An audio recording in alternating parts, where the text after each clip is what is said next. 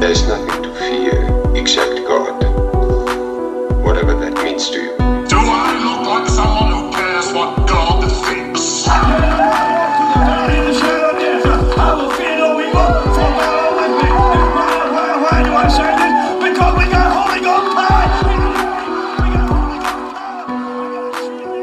You're listening to a podcast exploring faith and fear, what scares us and what saves us.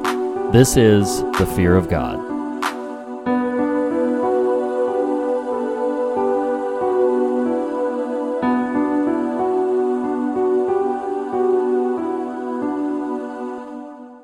Hello, and welcome to The Fear of God, episode 11. And uh, we are here. This is a very special episode, but not necessarily because of what we're talking about, although what we're talking about is something very fun and special. But listeners may know that uh, for most of our recording, Nathan and I are on opposite ends of the country. But today, Today, that's not the case. not so much. Sitting here right next to you, it's uh, it's a bold, brave new world we're experiencing right now, and it doesn't matter at all to people listening, but it's fun to us that exactly. uh, we are not three hours difference in recording times.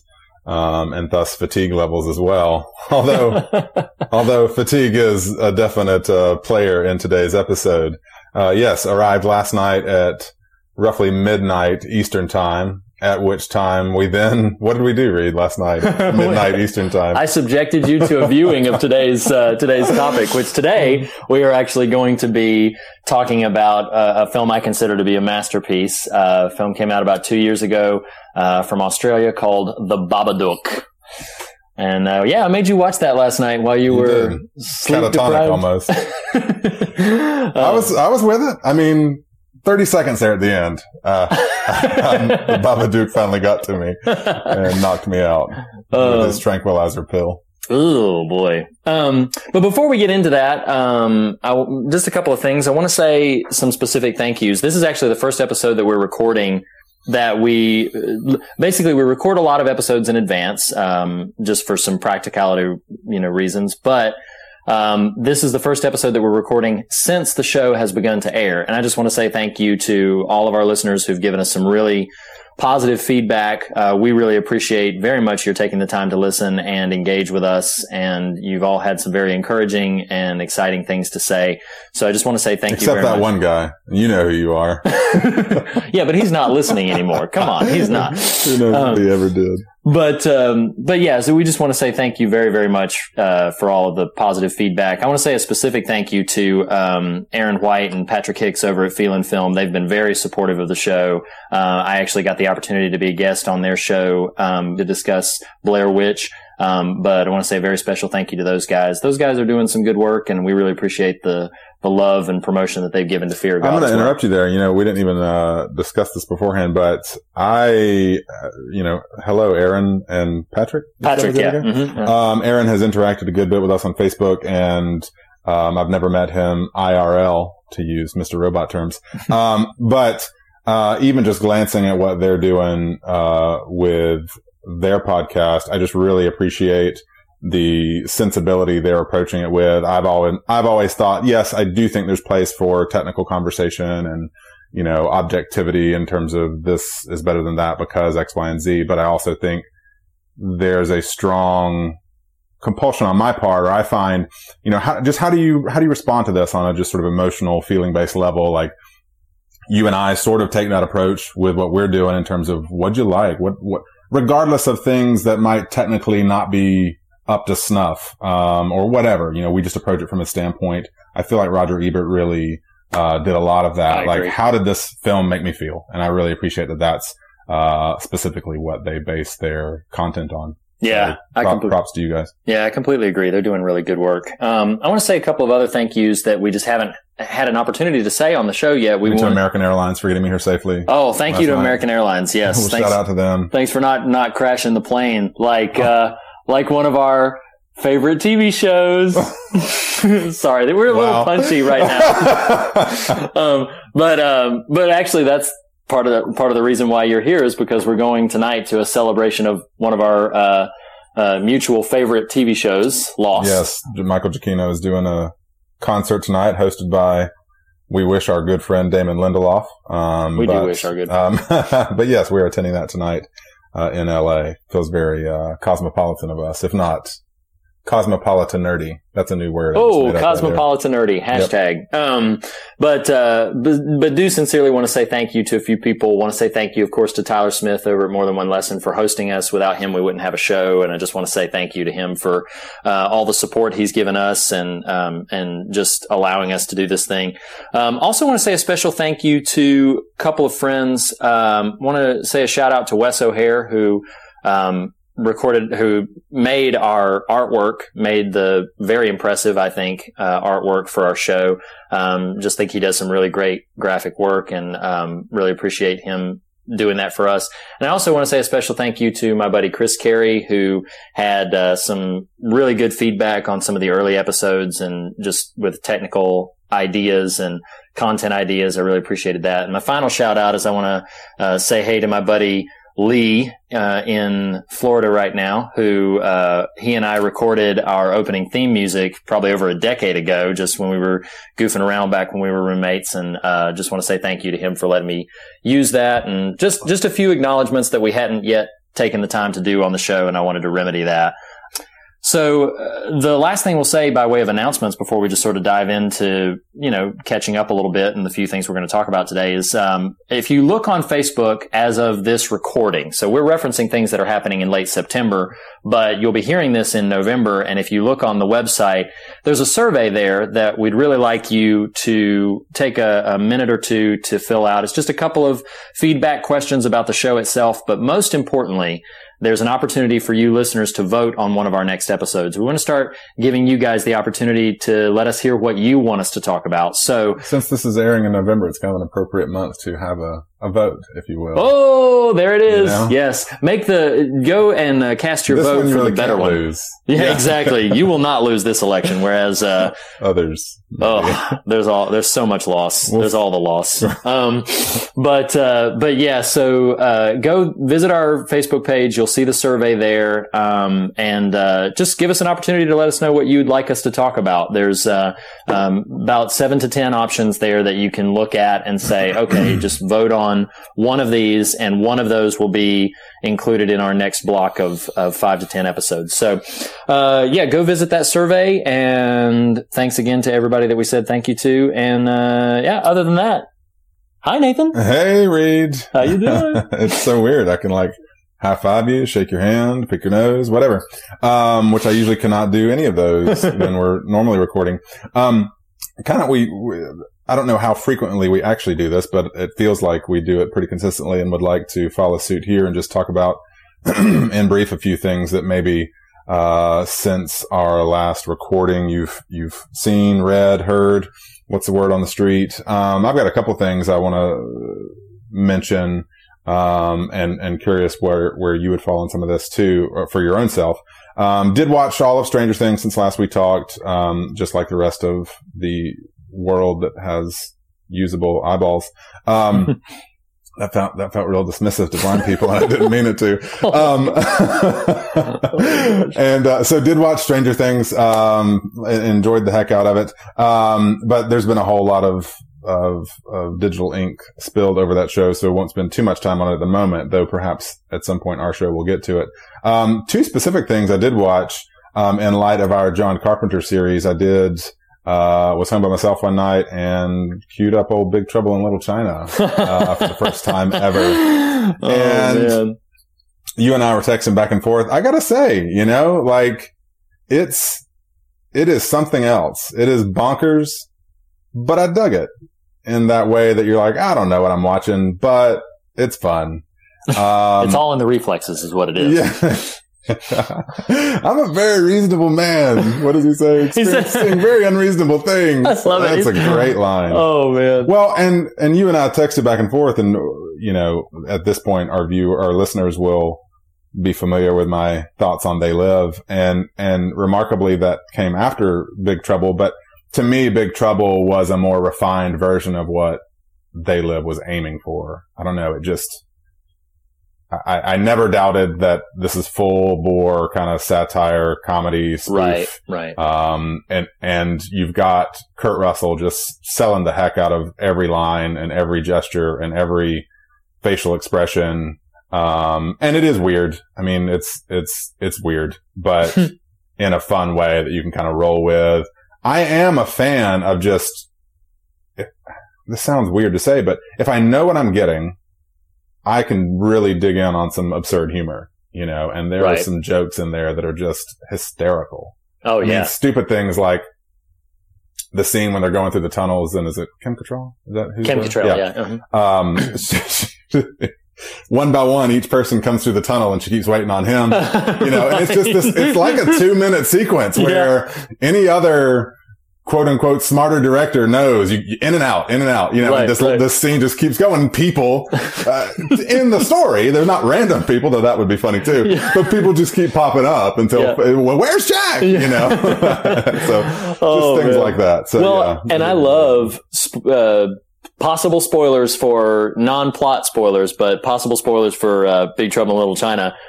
One of the most memorable moments for me is where the people at the end are like, "You're not going to kiss her goodbye," and he's just like, "Nope," walks right out the door.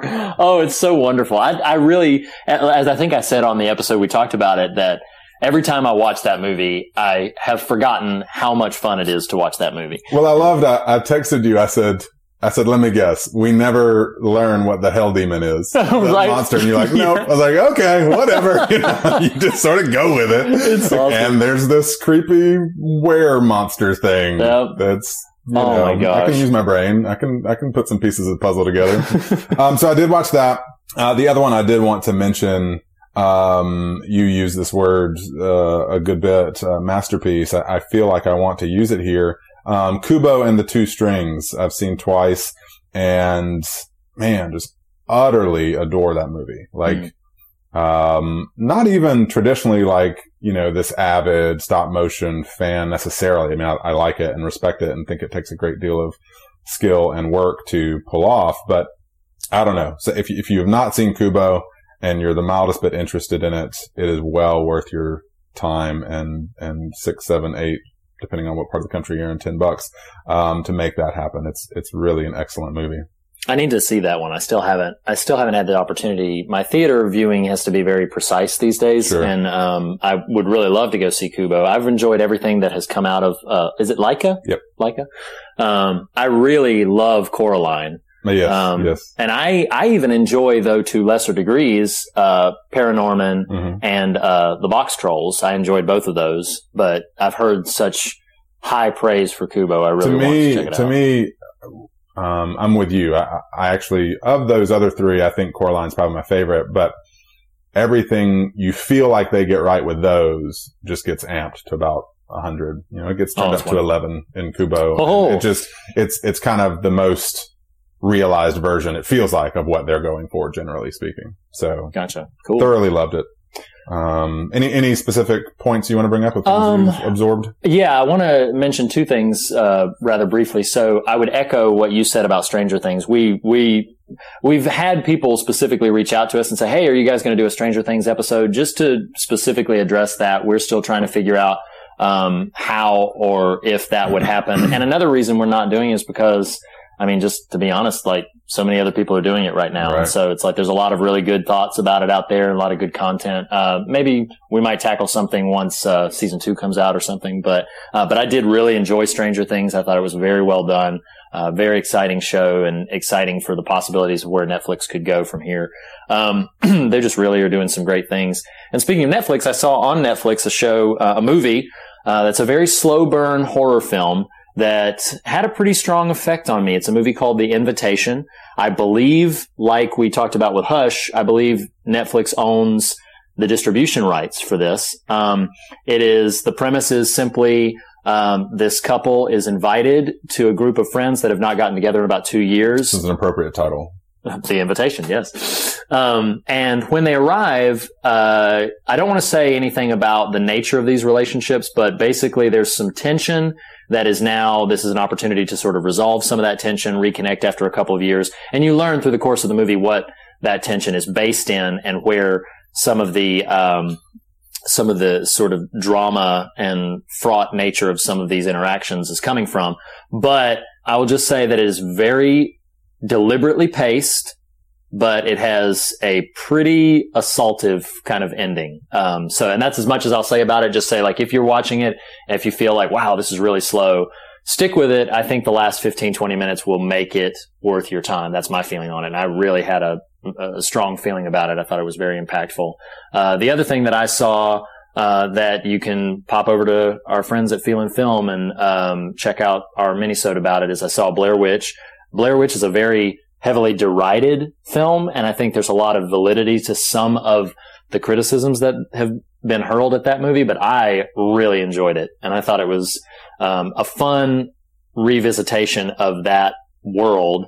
Um, again, there are criticisms out there about it that I would agree with. They just didn't bother me to the degree that they seem to have bothered some other people. It's like, well, okay, you've you've made a good point. It didn't hurt my enjoyment of the film. I really thought it was good, um, and I think it's a film that we don't talk about this very much, but I think it's a film that if you've had the opportunity to see it in the theater, or if you have the opportunity to see it with a really good sound system, I think that will probably impact how you feel about it um, because it's uh, it's definitely dependent upon sound and things that are happening off screen, uh, as with a lot of horror films. But I really, I really liked it a lot. I think it's funny you bring that up because I just read an article the other day.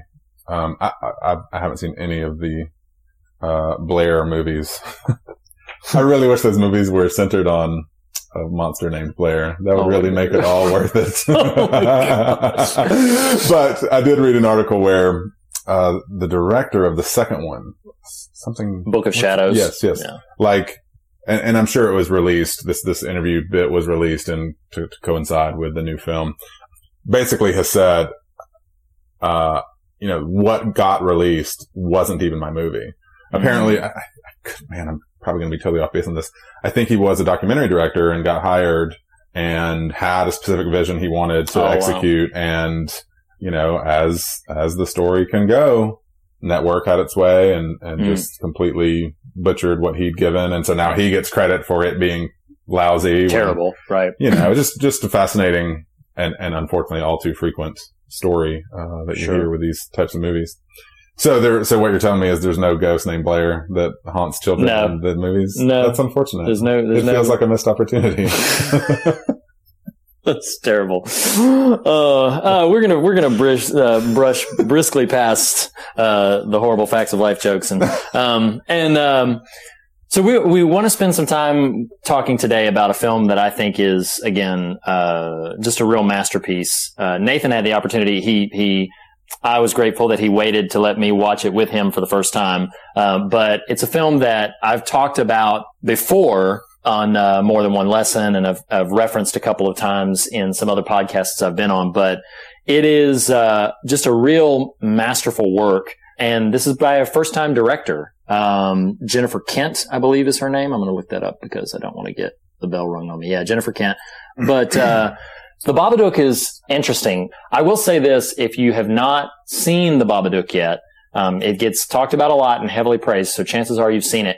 If you have not seen it, I would highly recommend, we are going to be spoiling everything. I highly recommend you watch it before you hear some of what we're going to say. I don't think that necessarily we're going to ruin the film for you if you choose to press on, but I think it's worth experiencing uh, on its own without any sort of understanding of what's happening beforehand. So the first thing I want to just talk about is, um, you know, brushing past the title, as odd and quirky as it is, it also distinguishes it from other films because you immediately know, oh, this is something different. This is something that uh, is possibly unique and hasn't been done a whole lot. I just want to start by asking Nathan what your initial feelings were about the movie. Sure, like I know sure. I know you were a little drowsy last night, but but there were a couple of times I could tell Well, that we needed getting to sleep, so we. I mean, we we couldn't sleep because we didn't want to get attacked by the Babadook, so we had to stay awake watching late night black and white films. Um, you know, uh, to you know, I'll, I'll I'll take the baton here and talk about the title for myself. Like, yes, perhaps if you don't have any sort of familiarity with kind of the horror genre or just genre material in general, it might be sort of uh, you know a curious title, but it calls to mind for me um, specifically like the Jabberwock, Jabberwocky. Oh, right, right, and, right. And um, which goodness gracious, it's been years since I've indulged any of that material, but but I, I, you know, I don't think it, it's very possible Jennifer Kent had zero sort of um, correlation she wanted to draw there, but there are some interesting parallels in terms of just that childhood, that like you know something something about our internal life Right. is manifesting itself in an external way. Um, so yeah, I find it a very fascinating sort of choice of, of title. Um, in terms of the movie itself, I referenced with our Conjuring series, uh, an appreciation and affection for kind of in-camera effects and was reading today that all of it was in camera. Yeah. You know, all of it was, none of it was, um, CG post sort of stuff. And it's funny what I was reading referenced how some critics criticized what what the piece I was reading called the lo-fi quality when Jennifer's response was that was the intention. You know, it was Yeah. meant to be um, kind of of that nature. Yeah, I mean, I think excellent creature design, character design, and and, and what's fascinating about that is you, while it is a very interesting and and and compelling character design, you don't see a lot of the creature in the Right, movie, you know, right. and so a lot of it is this sort of secondhand visuals. Mhm. One, it's the the the um like the poster, you know, that's got the image on it, uh, promotional poster is what I mean Sure. but also in the film itself, it's the book, you know, Right. that where you actually see this thing. Whereas most of the visual of it is, um, you get their sort of signature looks like the top hat, the, the raised arms, the, the sharp fingers. But even that is just in sort of shadowed, non-visual, you Right. know, and so it's very effective visually. Um, so really enjoyed that. I think the performances by both the mother and the son are very strong. Yeah, I mean, I just think there's a lot to like about it, especially if you're watching it at 3 a.m. Eastern time. yeah, it's uh, I I mean, it's a pretty affecting movie. Um, the first 45 minutes, it's interesting. I've seen the film now. Last night's viewing was my fifth time seeing it. Um, I, you know, it's, it's obvious by my statement that I, if I really connect strongly with a film, I will rewatch it many times because I want to appreciate as much as I can about what I liked about it. Um, and it's interesting watching those first 45 minutes before things really get bombastic because you could be lulled into thinking that you're essentially just watching uh, a family drama um, that's going to have some vague supernatural elements. And the once the monster finally rears its head in a real literal way, it, it, it's just not what you would expect. One of the things that I love the most about the film is that yes, there is in the story an external thing that they have to deal with, and we're calling it the Babadook. But at the same time, and again, this is where we start getting into spoilers.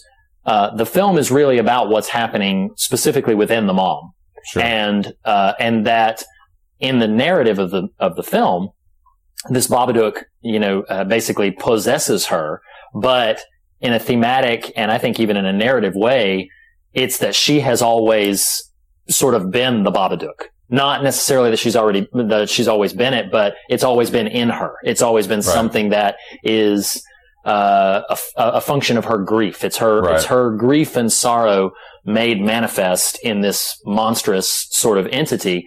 Uh, you and I talked a little bit off mic about how in those in the first half of the film, as sensitively as I can put it, the the, the boy is rather Obnoxious. annoying. Yeah, he's obnoxious. He's obnoxious. he's very uh, he, he's tough to deal with. And at times you get sort of frustrated by this child's behavior and the child's sort of incessant his his obsession with monsters and making traps and causing all of these problems. And you really sympathize with the mom and you really kind of sort of feel what she's feeling about the frustration of I'm doing this alone because for those of you who may not have seen it, the premise is that her husband on their way to for to the hospital for her to give birth to their son. Um, they were in a car accident. She and her son survived, but her husband did not. So the birthday of her child is also the death day of her husband. And so this is something that she's always had a conflict about. She doesn't celebrate the child's birthday on his actual day. And she is basically struggling with this feeling of simultaneously loving her son, but all of this grief makes her in sometimes a very literal way kind of hate her son as Mhm. well. And so she's having to navigate through all of that. And the first half of the film, you kind of feel the frustrations that she's having with the child, but it, there, it takes a turn there in the middle where you really start to see, wow, she's crossing over into something uglier and crossing over into something a bit more uh, fatal. Well, and he becomes more sympathetic too. Absolutely. You know, I mean, I- I, I totally agree with you. Those first 30 plus minutes, you, it's, it's, as a parent, Yeah. it's hard to watch. Like, man, this child is pushing every possible button and then some. Uh, to, to direct before we get too heavy into themes, I did want to, I mean, you've seen it five times now, so I don't know how much of it actually, um, scares you per se, but want to talk about a few elements, um, as we do, um, of, of just some scary moments, scary scenes, things that were effectively rendered on screen. And I think to me, and, and uh, perhaps you'll echo this, Babadook is a, a good example of a movie that does a great job at atmosphere and mood. And, and really that's a lot more the, the, the, you know, if there's something scary, the, the tension, you know, I mean, you're, you were present with me last night. I mean, there's the, the scenes getting more shadowy and you, you just as a viewer are anticipating something. You don't know what to anticipate though. you Right, know? So, right. so it's very effective from a mood standpoint, but some specific, you know, just kind of scary moments. I think the car scene when it attacks the car Ooh, yeah, is very effective. absolutely. And I mean, goodness gracious, the, the, uh, I mentioned the creature design just a second ago, but just the visual of the creature and how it's never fully, it probably would have been less scary if it had been fully revealed. Sure, You know, not sure. in shadow, but there's that image of Mrs. Roach, the neighbor's house and of the mom looking through the window and you Right. see the kind of outline behind her of him. Ooh. That's great. That's a great moment. Um, were there any specific sort of scary moments that, that I know five, five viewings in, it might not be, might be hard to conjure them. Well, it's still it's still intensely effective, even five viewings in, and a couple of other uh, minor instances of just looking up on YouTube and stuff like that. But when he first comes into their bedroom, like he calls her on the phone and does that. I'm not even going to try to mimic the voice right now. Yeah. Oh, but when he calls her on the phone, and then later when she's laying in the bed with her son, and then he enters the room Right. and then she's under the blanket. You're not seeing anything. That always gets me. They crank the volume up and his, his just guttural growl as he's, you know, saying his name, uh, you know, it, it, that still gives me chills. Sure. Even all these viewings in, that's a very effective moment. And I think anything related to those confrontational moments where a lot of times the film puts you from the perspective of this creature, seeing them. And anytime that it does that and there's a sort of a scream fest between the two of them, that Mhm. still just gives me chills Sure. watching it. That's, those are, those scenes are very creepy. Um, but I think for me, perhaps the scariest moment, um, and this could be a transition to theme, but doesn't have to be, but perhaps the scariest moment for me is when she very literally embodies the Babadook and he runs up to the bedroom at one point. And it's after, uh, they've had some tension and some fears and you already know as the viewer that this Babadook thing has taken her over. Mhm. But after he uh, is defending himself and he stabs her in the leg, um, then he runs upstairs. When she comes up, I don't know if you caught this, but in the book, when they're reading the book, you know, it says there's three knocks, three heavy knocks, and then let me in. Well, that's what she does when she goes up to the bedroom is she, she runs up to the bedroom and she says, you know, let me in. And she starts just saying, let me in, let me in. And then she, that you know, she's kicking the door down? yeah, and then when she's busting the door with her with her legs, it makes that loud, you know, Mhm. almost like a tunnel echo Mhm. Knock on the door. And then when she bursts in and she has her hands splayed, she is floating. She appears to be floating rather than Oh, yeah, stepping. yeah, yeah. Um, so she is the embodiment of the Babadook at that point. And Maybe thing- the Mamaduke. whoa, whoa. And unfortunately, I can't edit this out because we're in the same room. What would you? That's a good exactly. No, that is a good one. I'll give it to you. So, Stupid, um, but good. so when she embodies that and then begins to speak to him and the things she says to him, uh, the the courage of this film to be that honest about its subject matter Sure. still impresses me because she looks at him and she says, "You don't know how many times I wished it was you that had died instead of him." Right. And I'm just like, for a, for a mother, even even character wise, for a mother to say that to her child, and then just to be so nasty to him while he's trying to express affection to her, um, it's very impactful. But in ways that are not traditionally scary, that is just deeply unsettling. Sure. It's deeply unsettling to to know because I tell you this one thing that when becoming a father, the thing that I was unprepared for, um, I'm just going to be as sensitively honest as I can. The thing that I was unprepared for was my own capacity to be angry with this person who I Sure. so deeply love. Sure.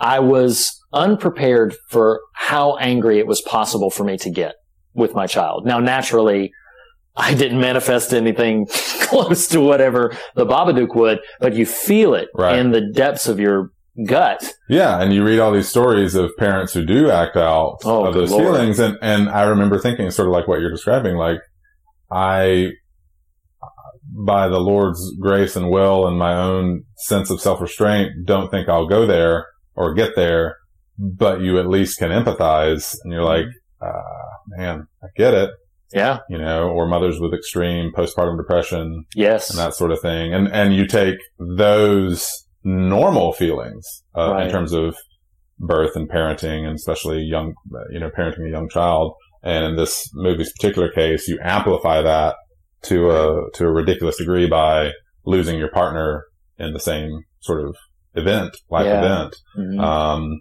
uh, one thing I did want to, or one last thing in terms of the, the scary stuff that's uh, a little more trivial than some of this more thematic stuff before we dive far more deeply into that pool. Um, man, I hate roaches and goodness gracious, I was not ready for this movie to suddenly take a turn for the, the roach. Uh, and, and, uh, it's funny because, uh, watching it with you last night, I think you might recall, um, you know, when she discovers the hole behind the fridge, I was like, no, no, not roaches. Come on. And then they just start pouring forth. It's funny, a, a uh, funny media roach story. So I've referenced before my love of the X Files. And I remember, so 94 is when it premiered. Okay. And I remember at that time, I would have been, you know, 13, 14 or so. And, um, uh, thinking, I would probably like this. This is up my alley. And watching, turning it on one Friday night. I think that's when it aired. And there's a specific episode around about, gosh, seasons three or four called War of the Coprophages which is about these science experiments that are roaches that get loose and Oh. crawl under people's skin. oh, good lord! Right, exactly. Oh my god! So I'm I'm thinking on a Friday night, I might watch some X Files, and there's a particular scene in this episode where these teenagers are in this like drug lab, being stupid teenagers, doing stupid teenager stuff, and a roach literally crawls under one of their skin. Uh-uh. Like Oh this is God. the scene I tune into. My first experience with X Files is tuning into this scene, Oh and I was God. like, nope. Oh, and it was like sort of like Pet Sematary and Stephen King. It would be another four years Yeah. before I dove back into the X Files pond. So yes, me and roaches do not. Uh, being 36 and a husband and a father, I've had to learn to up my um my you know strength of will when it comes to vanquishing them. Yep. Um, Yep. Like the time that I thought one was dead, threw it in the trash can, was taking the trash bag out to the garbage can, and Uh-uh. started crawling up my arm. No, it was no. not actually dead. That was horrifying. no, no, no. So oh, yes, Oh, the Babadook is scary, but roaches, those are the worst. And you know what's interesting though is thinking about that imagery. You know, this movie plays so much on. See, I'm going to make this really deft segue into thematic stuff. This movie plays on this maternal, like my guess is women who are mothers who put themselves through watching Babadook would probably find a lot to glom onto in Mm, terms of, yeah. wow, I'm surprised and impressed they went to this level. But you think about the standpoint from this sort of maternal thing, this sort of uh, single mom roaches. I mean, like that, nobody likes them, but that is like, that's, there's such a sense of invasion of home. Like Ooh, that yeah. hmm creature, that critter represents my home is invaded. My home is infested. Yeah. Um, your home is meant to be your sanctity, your safe place. Right. And what an interesting image. And the Babadook creature, you know, there, it is, it is, I don't think it's unintentional that there are moments where once that imagery is introduced into the movie, I mean, the scene where it's on the ceiling and leaps Right. into her mouth, there, there's Right. a very skittery kind of quality to Clear. what's happening there. You're absolutely right. And, and the car scene we just referenced. hmm What happens? One, she discovers one in her lap. Yeah. You know, I mean, I think there's a very intentional connection being made between those images. So, you know, what I meant as sort of a trivial nod really probably has a lot more resonance from a narrative standpoint. Like Yeah. your home has been invaded. This is a constant reminder of it. Yeah. Um, you know, so that's a really fascinating approach. But, uh, you know, I, I derailed you a little bit from some of the theme stuff, but wanted to dive back into that. You know, you mentioned this earlier and, and I think this movie has a particular, again, resonance for mothers specifically, but even just as a parent, those first 40 minutes or so, man, you, you, you, you empathize so deeply with her, like this, the degree of isolation she must feel right. you know, like, because you don't, as a parent, feel the freedom to convey, man, I am really, again, separate the loss of the spouse. Right. You know, Right. say, say he died under just casual, not casual, but, um, you know, just circumstantial event Sure, along the sure. way, not something so impactful as on the way to birth your child, but as in, say he's just out of the picture, say it's a div- divorcee, um, you know, the sense of isolation that woman must feel who knows my child is hard to deal with, Right. but you still as a parent love them and, and, but you also feel afraid to speak up Yeah. and acknowledge to, to uh, a peer or in this case her sister, Mhm. you know, like, like you just really, it, it does a really good job. And maybe this is scripting, maybe this is performance, maybe it's direction, maybe it's all of the above. You know, it does a great job in those first 40 minutes of really preying on that parental sort of phenomena that happens of like, I have this person who's constantly with me, but I feel very alone, yeah. you know, Exactly. um, in, in her case, literally alone because she doesn't have a spouse to, to bear that, that burden with. Yeah, I completely agree. And I'm I'm so glad you brought up the thing about the roach because e- even in five viewings, that's a connection that I hadn't made, and I think is so spot on to what the film's trying to deal with. Because I think one of the things, obviously, that the film is dealing with on the nose, and I think every viewer of this film will walk away understanding that this film is talking about grief. It's talking about not only how we deal or not with the tragedies in our life, but um, how if we don't deal with them in a healthy way, how they can kind of uh, it is an invasive feeling, and it is a sort of a you begin to lose control of your sensibilities. I feel so much for her in the moment in the doctor's office where, and it's not a scary moment, but where she's sitting in the doctor's office and she's her her face is so taut and and exhausted and she's crying and there's you know still tear stains on her face from where she has been crying.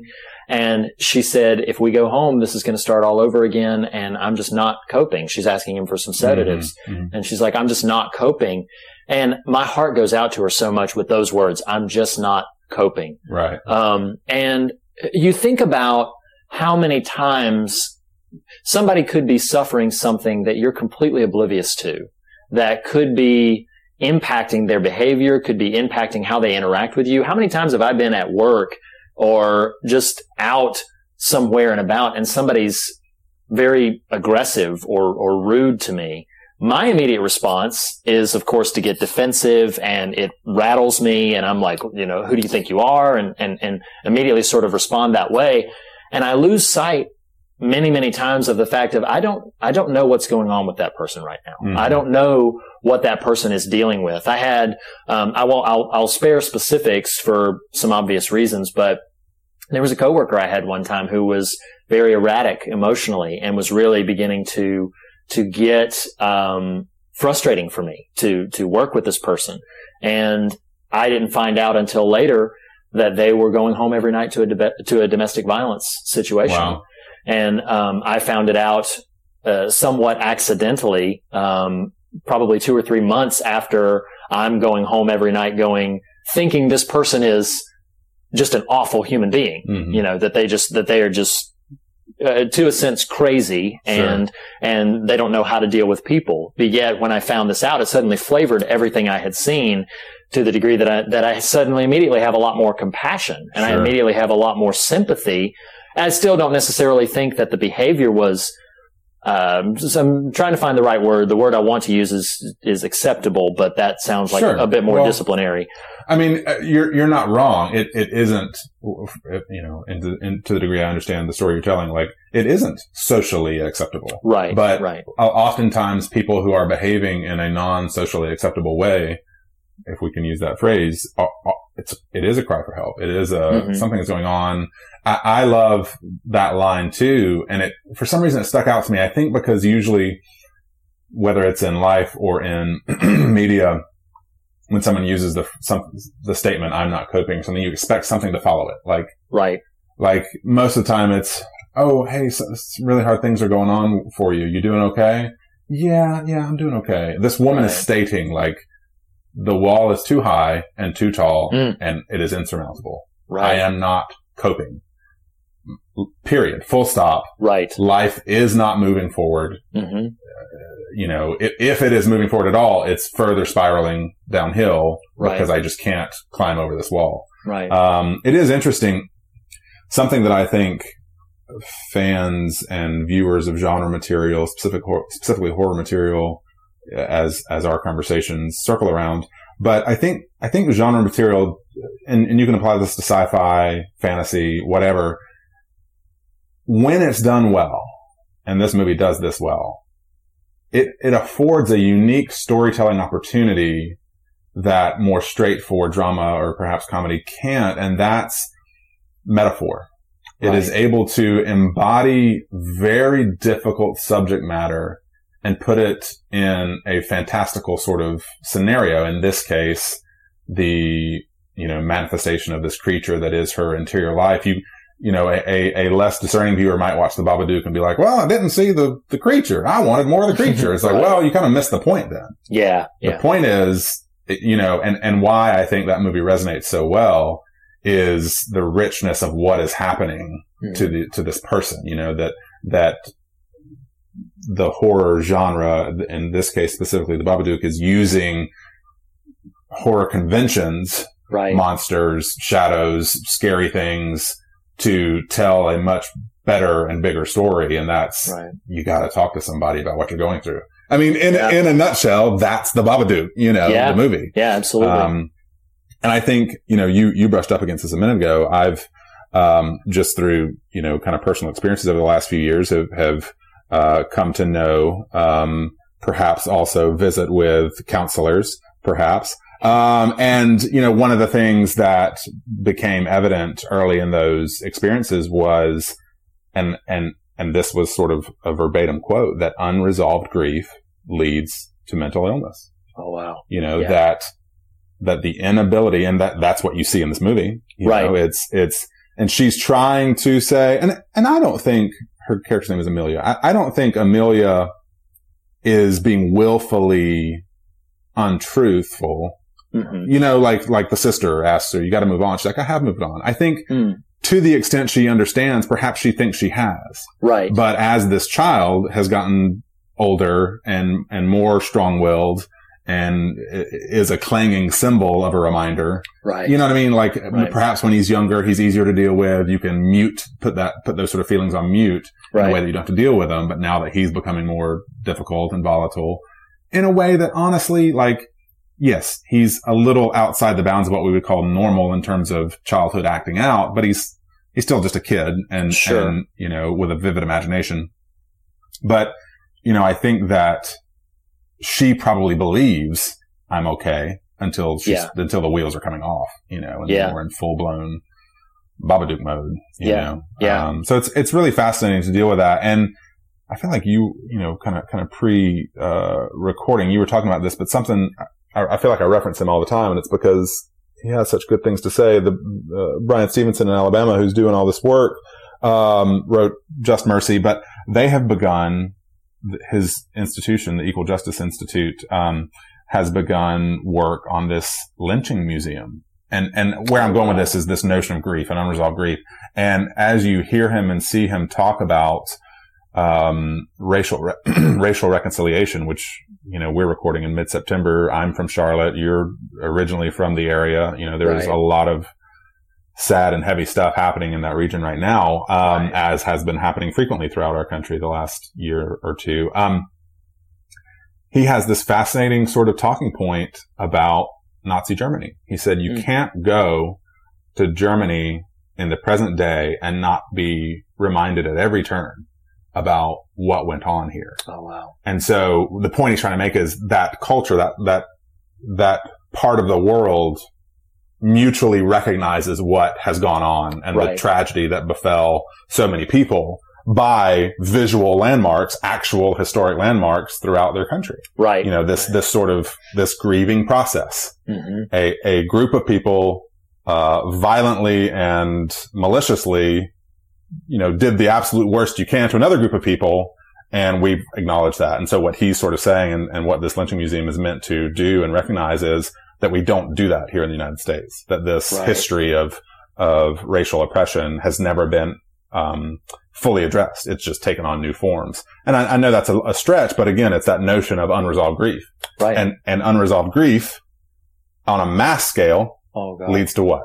Riots, protests, Yeah. violence, Mhm. not because these are terrible people, but because unresolved grief is leading to, I mean, you could, you almost couldn't draw a more, a more clear parallel th- in, than the Babadook. It's Yeah. monstrous things take hold and take action Yeah. when we are overlooked and unseen and don't get our voice heard. Yeah. You know? Oh, it's you're so right, and I, you know, uh, it- it's something that we sort of brush up against so many times on this show specifically. Of you know, we'll we'll sort of in a more broad way reference current political trends or social trends, but I think if there's ever a film that has something to say about some of what we're experiencing socially right now, um, we joked earlier about, you know, made a sort of passing joke about the election, but I was talking with someone, uh, actually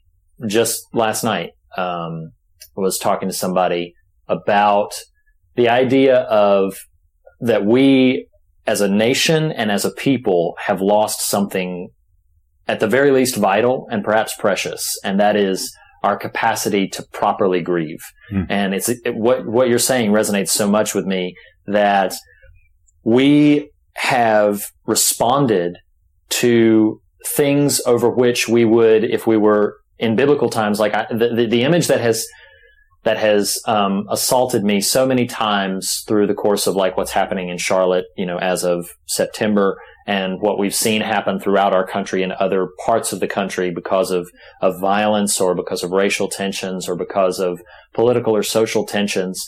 Um, the image that has continued to come into my mind is the biblical image of sitting in the ashes, of Hmm. putting sackcloth on and you, you stop. You stop what you're doing and you give the grief the time it needs Sure. to work itself out. And what happens, I think, as an individual, and we're seeing happen as a collection of individuals, is that if you don't take the time to proverbially sit in the ashes, then that grief will manifest itself in these other ways, in these assaultive and these blaming and these accusatory and these violent ways. Look at what happens in the film that the, she goes in varying degrees to, from self-pity, self-sympathy to then she starts, you know, getting pretty verbally violent to him hmm and assaultive to him. But then even in a quieter moment, there's a moment after the neighbor, Miss Roach, comes to the door. We talked about this a little bit off mic, but then she goes to him later and she's very calm and she's very peaceful. But what she's saying to him is, I want you to meet your father. And you know, in that moment, like Right. she's saying she's going to kill him. Mm-hmm. She's saying she's about to kill him.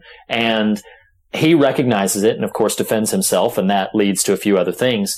But the thing that I thought was so telling about this film is that we must never lose sight, even in the fact that when she's in the full throes of the Babadook, she as a person loves this boy. Sure. She loves this boy. But the boy in the basement, and I got emotional watching it. I've gotten emotional every time I've seen it. I'm getting emotional a little bit right now thinking about it. The boy eventually reaches a point to where he basically catches her off guard and manages to knock her out and then tie her up in the basement while she's in the throes of this Babadook thing. And he says to her while she's screaming at him and thrashing against her tethers, he says to her, I know you don't love me. The Babadook won't let you. Hmm. And that line stands out so much to me in this movie. He says, the Babadook won't let you. And it's basically, if we dive right into this theme, your grief Right. won't let you respond to me the way you really would respond to Right. me if you were not dealing with your grief. Right. Your grief will not allow you to see me as your son. It will not allow me, allow you to see me as somebody you love. And then he responds when he says, you don't love me, the Babadook won't let you, but he says, but I love you, mom, Sure. you know? And, and he, he basically says, and I'm not leaving.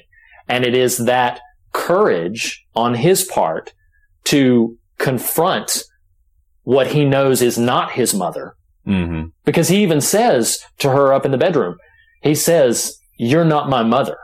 And she screams back at him, I am your mother. Mm-hmm. And that's the lie. Right. The lie Right. that it wants to make you believe is this grief, this rage, this fury, this homicidal impulse towards you is the reality. Sure. But it's not the reality. right, right. It's not the truth. And what I love so much is after, and he says to her down in the basement, he says, the Babadook is in you and you've got to get it out. Right. You have to get it out. She vomits. And she vomits up that black goo.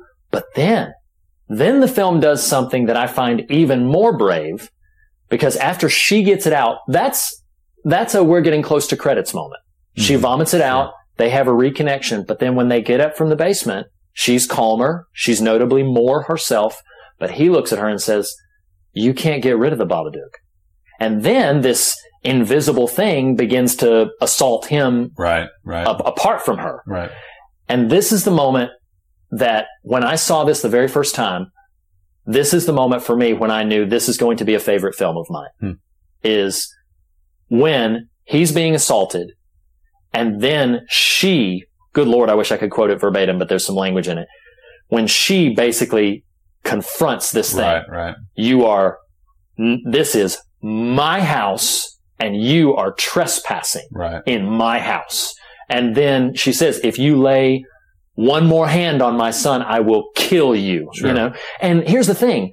I've, I, I think I said this before in prior conversations about this.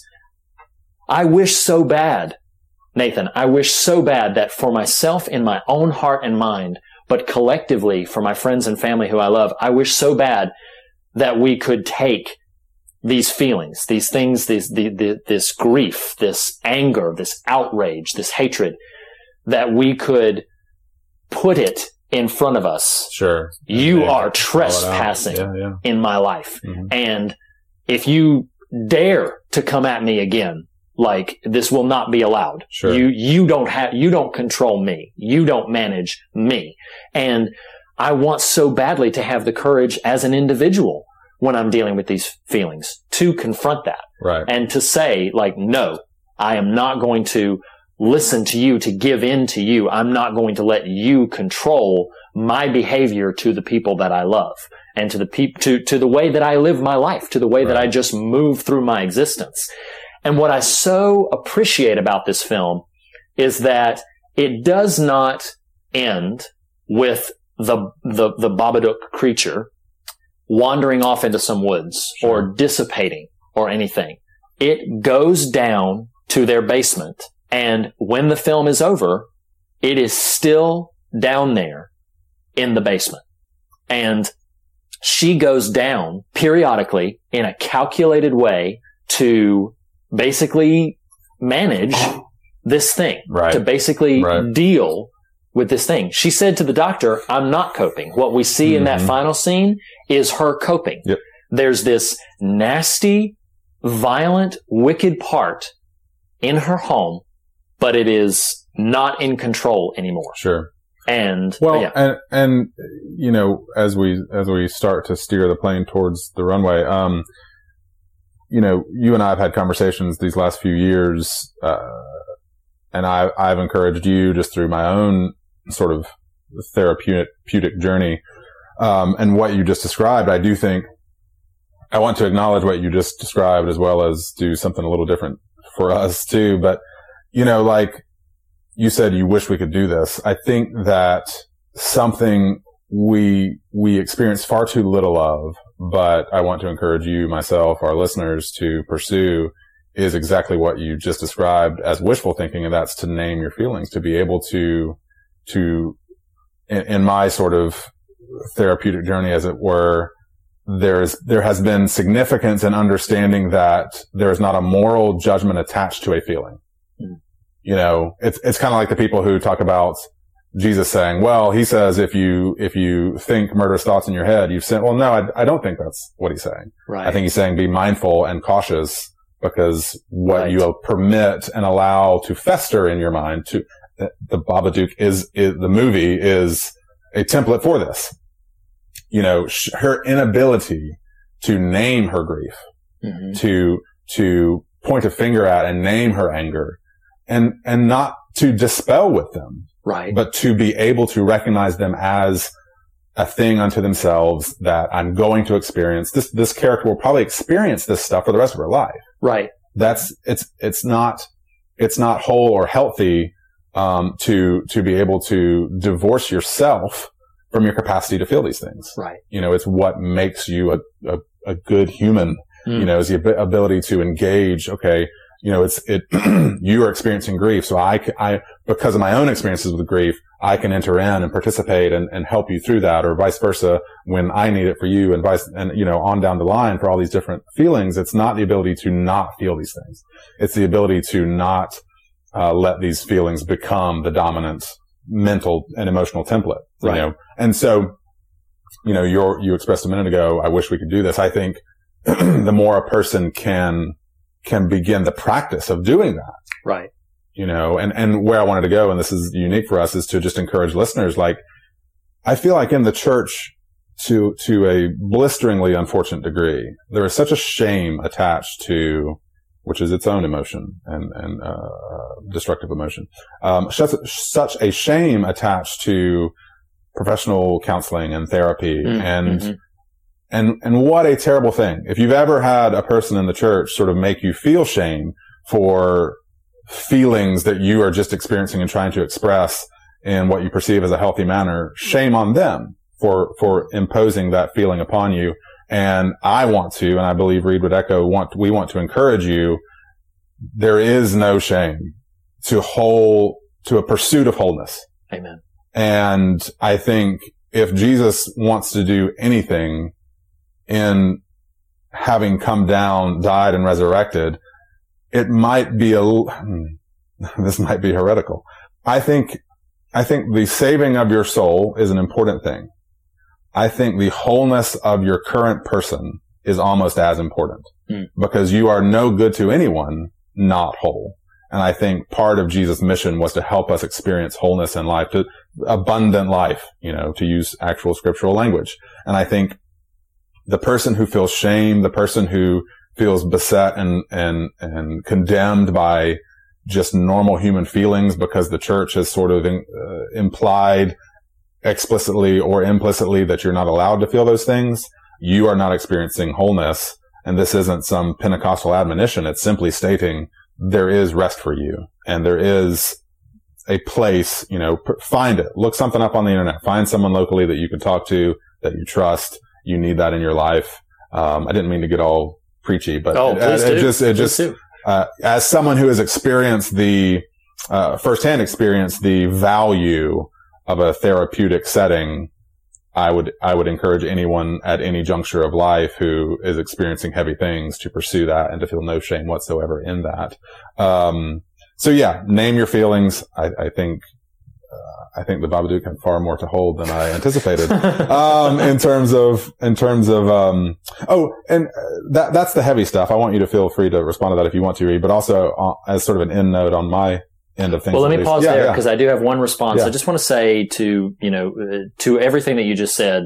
First thing I want to say is just amen. The second thing that I want to say is is I I think it's important what you've identified as uh, uh, fellow Christians making you feel shame for these feelings. I agree with you. Uh, sh- shame on them for making you feel that way. I also want to encourage you, uh, perhaps to get even more preachy than you just got, that Jesus himself understands that feeling. The passage of scripture that I had written down to possibly reference for this was Isaiah 53 3, which is prophetically talking about Jesus. And it says, He was despised and rejected by mankind, a man of suffering Sure. and familiar with pain. So if you yourself are experiencing pain, grief, sorrow, lament, there's an entire book of the Bible called Lamentations. We have severely lost something within the church community Mhm. about how to make people understand that it is okay that you feel things that are that are assaultive to you and that you feel this pain and you need to have a safe place to be able to get those out. As of right now, for many people, that would be a, a counseling scenario. If you are a part of a church where you feel like your church body um, gives you that, then I am very thankful that you have that. If you do not have that, find a safe place that you can get that out because I think that is a holy mandate right. to to express those things. And that was really the only response that I Well, and uh, th- this segues out of some of that in an interesting way. It's a technical question for you. So, so you said something earlier about the movie that made me wonder, would you disagree with this? But I don't know. So to me, in the movie The Babadook, the creature that is the Babadook does not exist without Amelia. And I wonder if you agree or disagree with that. Like, Hmm. I, especially as we're talking and realizing just the richness of what this movie is after in terms of a discussion and conversation on healthy living and, and naming our feelings and, and owning our grief so that it doesn't own us. I think it's almost, it would almost, to me, it would almost be disappointing and counter to some of that richness if the Babadook were just this thing right. that roamed home to home and occasionally found the person it wanted to attack and attach itself to. I, you know, so, so I'm, I'm basically propping you up to say, Hey, agree with me. I don't mean to do that, but, but it is an interesting thought. Like, I, I, I went into the movie. I'll put it that way.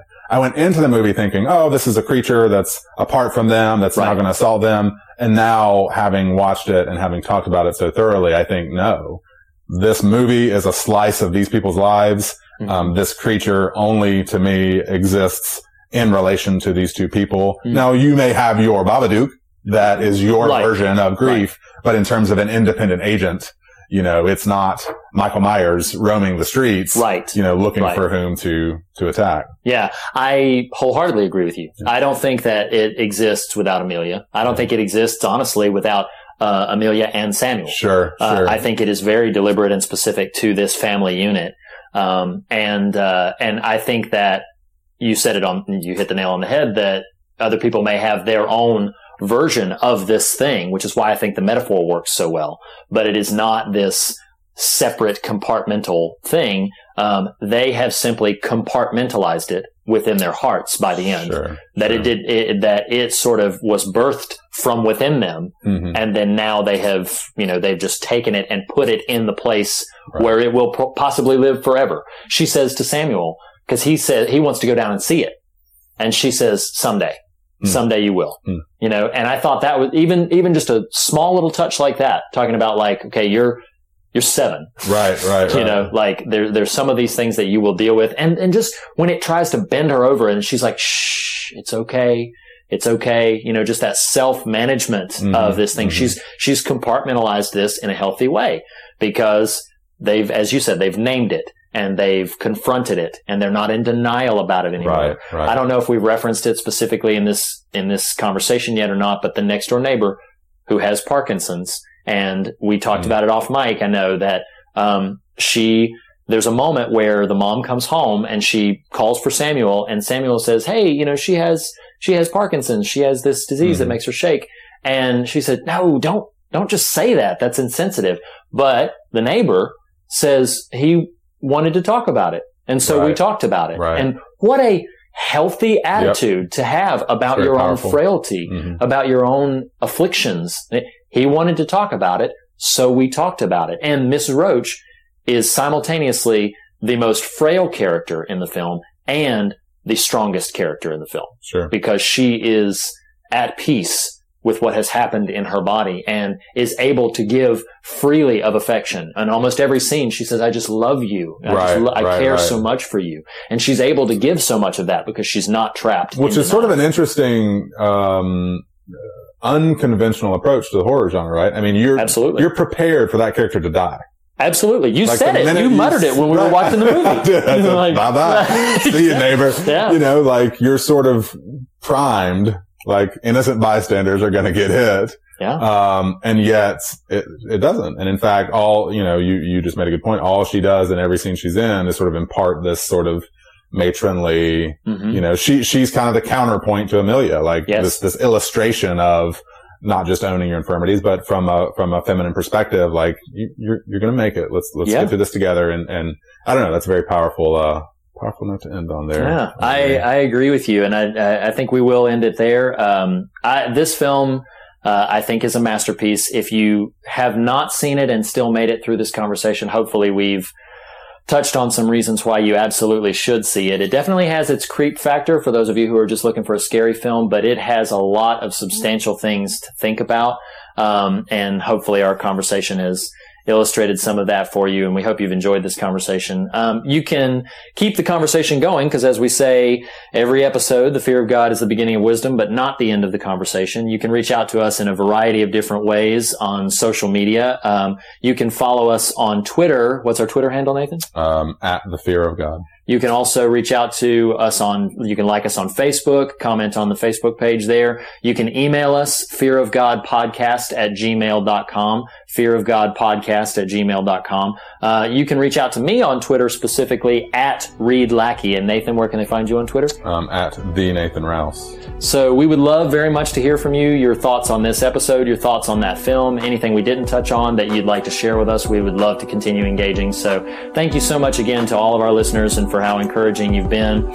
Um, so just, uh, just uh, reach out to us by social media and we will talk to you next week. Nathan, thanks so much for having this conversation with me. I'm happy to do it right next to you. All right. See you next week, guys.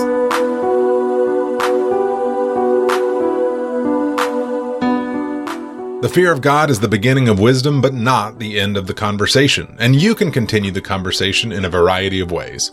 Start by visiting thefearofgodpodcast.com for links to our social media and episode archive, essays, merchandise, and more.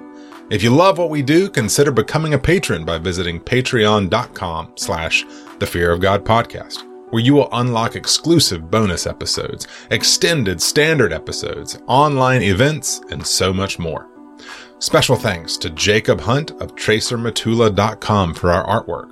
Our assortment of talented musicians Andrew Nelson, the Island Family, and Jackson Harper for our varied show tunes. And to Lee Wright and Reed Lackey for our theme music.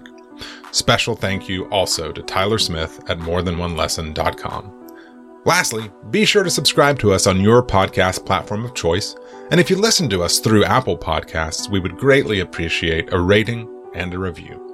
Thank you for listening, and we'll see you next week.